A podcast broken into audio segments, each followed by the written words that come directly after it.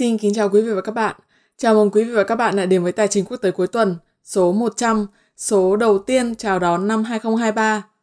Thưa ông Trần Khắc Minh, hàng năm chúng ta có rất nhiều các dự báo cho năm 2023, tuy nhiên vẫn có tương đối những ờ, ngạc nhiên cũng như là bất ngờ xảy ra trên thị trường mà không theo dự đoán. Vậy thì đối với ông có khả năng sẽ có những ngạc nhiên nào trong năm 2023 sắp tới ạ? Chào các bạn, như vậy là chúng ta đã trôi qua tuần đầu tiên của năm mới, năm 2023. Và số này là số 100. Cũng là số đánh dấu uh, tổng kết tuần đầu tiên của năm 2023 đã trôi qua. Uh, để bắt đầu thì uh, có một số điều muốn trao đổi với các bạn là mặc dù Ờ, chúng ta đã nghe rất nhiều thông tin khá là tiêu, tiêu cực trong nửa cuối năm 2022 thì ờ, để đưa ra một số nhận định nhất định cho năm nay thì ờ, tôi cũng đã có giải rác đưa ra rồi. Và có lẽ là không cần phải nặng nề quá. Tôi muốn đưa một nhận xét cá nhân về một số điều ngạc nhiên chúng ta có thể à, gặp trong năm nay. À, đầu tiên là chúng ta vẫn quan tâm đến các chính sách à, tiền tệ của Cục Dự trữ Liên bang Mỹ và chúng ta thấy rằng là Fed vẫn đang trong cuộc chiến dài dẳng với lạm phát và họ có thể đặt từ xoay trục cùng với từ tạm thời uh, lên ờ, cùng một uh, cùng một uh, tiêu chí để xem xét và có thể trong uh, năm nay thì uh, 2023 này uh, một điều ngạc nhiên là chúng ta sẽ thấy rằng lạm phát ở Mỹ và một số quốc gia khác cũng sẽ có chiều hướng giảm nhanh. Tuy nhiên uh, điều ngạc nhiên này thì có thể dẫn đến một điều ngạc nhiên khác đó là à, giảm nhanh nhưng rất, rất có thể sau đó uh, lại tăng lại tăng nhanh tiếp. Uh, đó là một uh, đó một uh, một điều mà tôi cho rằng là ngạc nhiên. Và chúng ta thấy rằng là bất chấp cục dự trữ liên bang Mỹ uh, tiếp tục thắt chặt chính sách tiền tệ thì ờ, thị trường chứng khoán Mỹ có lẽ sẽ chạm đáy vào khoảng giữa năm và ờ, sẽ bắt đầu hồi phục vào cuối năm 2023 ờ, tương tự như năm 2009 đây là một điều tôi cho rằng cũng là ngạc nhiên đối với khá nhiều người. Và một một sự điều chỉnh mạnh đặc biệt trên thị trường tài chính là khó có thể xảy ra nhưng vẫn có thể um, có ở một thị trường nào đó ở một uh, khía cạnh nào đó sẽ có những biến động khá mạnh và đó nó cũng là một điều ngạc nhiên.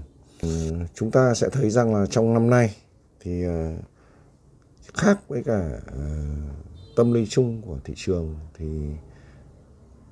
cục dự trữ liên bang Mỹ cũng như là một số ngân hàng trung ương khác sẽ vẫn hao kít hơn rất nhiều so với ờ, năm 2022 và 2020 2021 vừa qua. Và một điều ngạc nhiên nữa là nền kinh tế Trung Quốc sẽ có thể ờ, lại tăng trưởng ngoài kỳ vọng của rất nhiều nhà đầu tư. Ờ, khi mà trong khoảng tháng 3 cho đến tháng 6 thì ờ, nền kinh tế tế Trung Quốc sẽ mở cửa hoàn toàn. Ờ, sau khi loại trừ chính sách zero covid và có lẽ là không quá ngạc nhiên khi mà trong năm 2023 này Mỹ sẽ trở thành nhà sản xuất dầu lớn nhất thế giới thậm chí có thể là sản xuất uh, khí ga hóa lỏng lớn nhất thế giới trên cả Qatar. Và đó là đó là một điều cũng khá ngạc nhiên trong thị trường năng lượng. Và một điều cũng cho rằng là khá ngạc nhiên nữa đó là trong năm nay rất có thể ờ, cuộc xung đột giữa Nga và Ukraine sẽ dừng lại. Ờ, thông qua đàm phán và thông qua những uh, nhượng bộ lẫn nhau giữa các bên. Ờ, đó cũng là hy vọng của rất nhiều người. Nhưng nếu nó xảy ra trong năm nay thì cũng nhiều người cũng cũng khó mà ngờ ra ngờ được sự việc đó. Và một một điều nữa mà tôi cho rằng là rất có thể là trong năm nay thị trường tài chính toàn cầu mặc dù không quá khởi sắc nhưng vẫn có những điểm cần uh, phấn khởi vì nó khá là tích cực. Đó là trong những giai đoạn sóng gió vừa qua thì độ ờ, chịu đựng của thị trường toàn cầu là khá cao. Và chúng ta cho rằng À, thị trường tài chính sẽ tiếp tục phát triển à, bùng nổ vào dạng vào khoảng cuối năm 2023 đầu năm 2024 đó là những gì mà tôi cho rằng là khá ngạc nhiên trong năm nay có thể xảy ra. Trong năm 2022, ông đã có nhiều lần nhấn mạnh vào khả năng lạm phát đình trệ, stagflation. Vậy thì khả năng đó liệu có thể sẽ diễn ra trong năm 2023 hay không?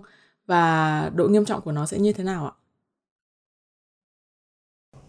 Một đôi lời về ờ, tình huống ờ, lạm phát đình trệ ờ, có thể xảy ra trong năm 2023 và 2024. À, đây là một à, rủi ro có thật à, do do chính sách à, kích thích và nới lỏng tiền tệ kéo dài à, nên khi bắt đầu có những dấu hiệu thắt chặt lại thì có thể là nền kinh tế tạm thời chững lại. Ờ, tôi chưa cho rằng ờ, nền kinh tế có dấu hiệu rõ ràng về khủng hoảng hay suy thoái. Đặc biệt là nền kinh tế dẫn đầu thế giới và có ảnh hưởng lớn đến thế giới là kinh tế Mỹ thì ờ, các dấu hiệu gần đây cho thấy ừ, cũng chưa thấy có vấn đề gì gọi là nghiêm trọng. Và giới truyền thông thì vẫn hay nói đi nói lại là suy thoái. Tôi cho rằng là chưa chắc đã suy thoái bởi vì ờ, thị trường việc làm vẫn rất mạnh, cộng với cả ờ, các chỉ số kinh tế không quá xấu. Cho nên là ờ, nếu có xảy ra suy giảm nhẹ trong nửa đầu năm 2023 thì có lẽ cũng không phải là suy thoái, mà nó coi như là một sự điều chỉnh cần thiết của nền kinh tế Mỹ. Và như vậy thì ờ, chúng ta có cần quá lo lắng đến vấn đề ờ, lạm phát đình trệ không? Thì thực ra thì tùy từng nền kinh tế một, có có nơi thì cũng là một vấn đề lớn. Nhưng ờ, có những quốc gia và vùng lãnh thổ thì thực ra lạm phát đình trệ cũng sẽ không kéo dài. Và tôi tin rằng Ờ, với những chính sách tiền tệ ừ, thắt chặt, không kéo dài ờ, gọi là thắt chặt tạm thời, thì ờ, ừ, nền kinh tế của nhiều nước sẽ lại chuẩn bị được tiếp nhận các gói kích thích khổng lồ. Và như vậy thì không hẳn là làm phản, lạm phát đình trệ mà có thể là lạm phát cao do uh, chuỗi cung ứng cũng như là um, nguồn cung cũng như là giá cả nó có thể tác động từ những chính sách kích thích uh, kinh tế quá sớm. Uh, khi mà chưa khống chế được lạm phát uh, rất có thể có một số quốc gia sẽ lại nới lỏng tính chính sách tiền tệ. Và như vậy thì ờ, chúng ta nên lo về lạm phát uh, cao hơn là lạm phát đình trệ Đối với những cặp tiền chủ chốt như Euro USD, USD Yên Nhật, thị trường hàng hóa như vàng, dầu thô hay thị trường cryptocurrency, ông có nhận xét như thế nào về những diễn biến sắp tới của chúng ạ? Chúng ta đi vào phần ờ, dự đoán ngắn hạn ờ, một số đồng tiền chủ chốt cũng như là một số hàng hóa đặc thù mà chúng ta vẫn hay phân tích. Đầu tiên là chỉ số DXY, chỉ số sức mạnh đồng đô la Mỹ. À, tính toán trong ngắn hạn, nếu chỉ số này tích lũy ở trên mức 101.29, à, tức là mức 101.29 được giữ vững, thì à, chỉ số này sẽ có xu hướng tăng trưởng trở lại khu vực 105.39 cho đến 106.11. Và vì vậy thì uh, cặp tiền euro đô la Mỹ uh, cũng có ảnh hưởng khá sát với cả dao động của DXY đó là nếu cặp tiền này tiếp tục điều chỉnh ở dưới mức 1.0735 thì nó có xu hướng uh, lùi về khu vực 1.0451 cho đến 1.0276 hoặc thấp hơn một chút.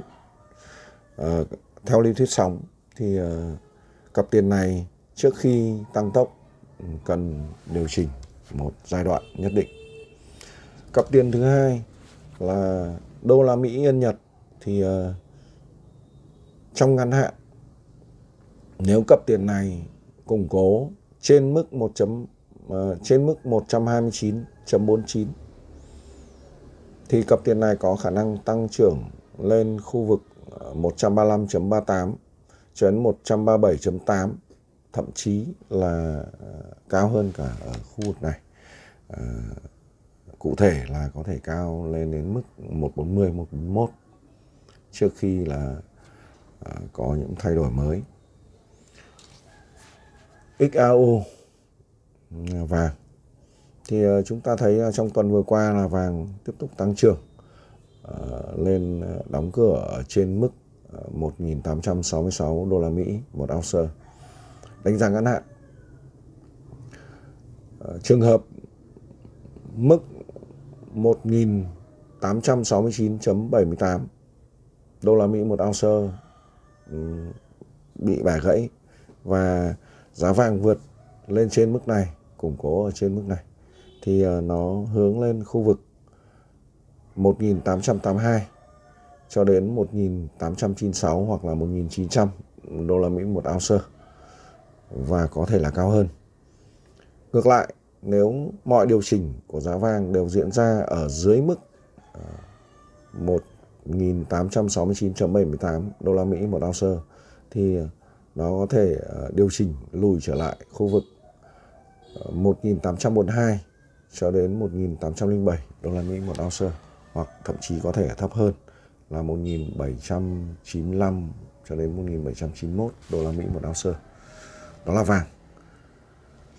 Dầu thô thì ờ, như chúng ta đã biết ờ, mặc dù có những biến động nhất định ờ, nhưng xu hướng ngắn hạn của giá dầu thô vẫn tiếp tục đi xuống. Trong trường hợp ừ, giá dầu tiếp tục điều chỉnh ở dưới mức 81.47 đô la Mỹ một thùng thì nó vẫn có xu hướng lùi về khu vực 64.6 cho đến 60.6 đô la Mỹ một thùng thậm chí có thể là thấp hơn. À, xin lưu ý à, giá dầu thô tiếp tục ảnh hưởng bởi xung đột địa chính trị à, bởi lệnh áp đặt giá trần à, với dầu sản xuất từ Nga cũng như là bởi uh, những quyết định uh, cắt giảm sản lượng của OPEC cộng uh, những những thông tin này uh, luôn luôn mang tính ảnh hưởng cao đến giá dầu trên toàn cầu. Cuối cùng thì uh, thị trường tiền số uh, thông qua chỉ số Crypto Major Index thì chúng ta thấy rằng là chỉ số này uh, trong xu hướng lưỡng lự và sideways trong một thời gian dài, thì ờ, vẫn có thể là đi xuống Đặc biệt, nếu mọi điều chỉnh của chỉ số này đều diễn ra ở dưới mức 95.35 thì chỉ số này có xu hướng sẽ lùi về khu vực 65 cho đến 60. Ờ, đó là một khu vực rất có thể là một khu vực ờ, gây biến động lớn cho toàn bộ thị trường tiền số. Chào các bạn, chúng ta sẽ gặp lại nhau ở số tiếp theo. Và ngày mai sẽ là một ngày khác. Vâng, xin cảm ơn ông Trần Khang Minh đã chia sẻ những đánh giá cũng như những phân tích cùng các quý vị khán giả.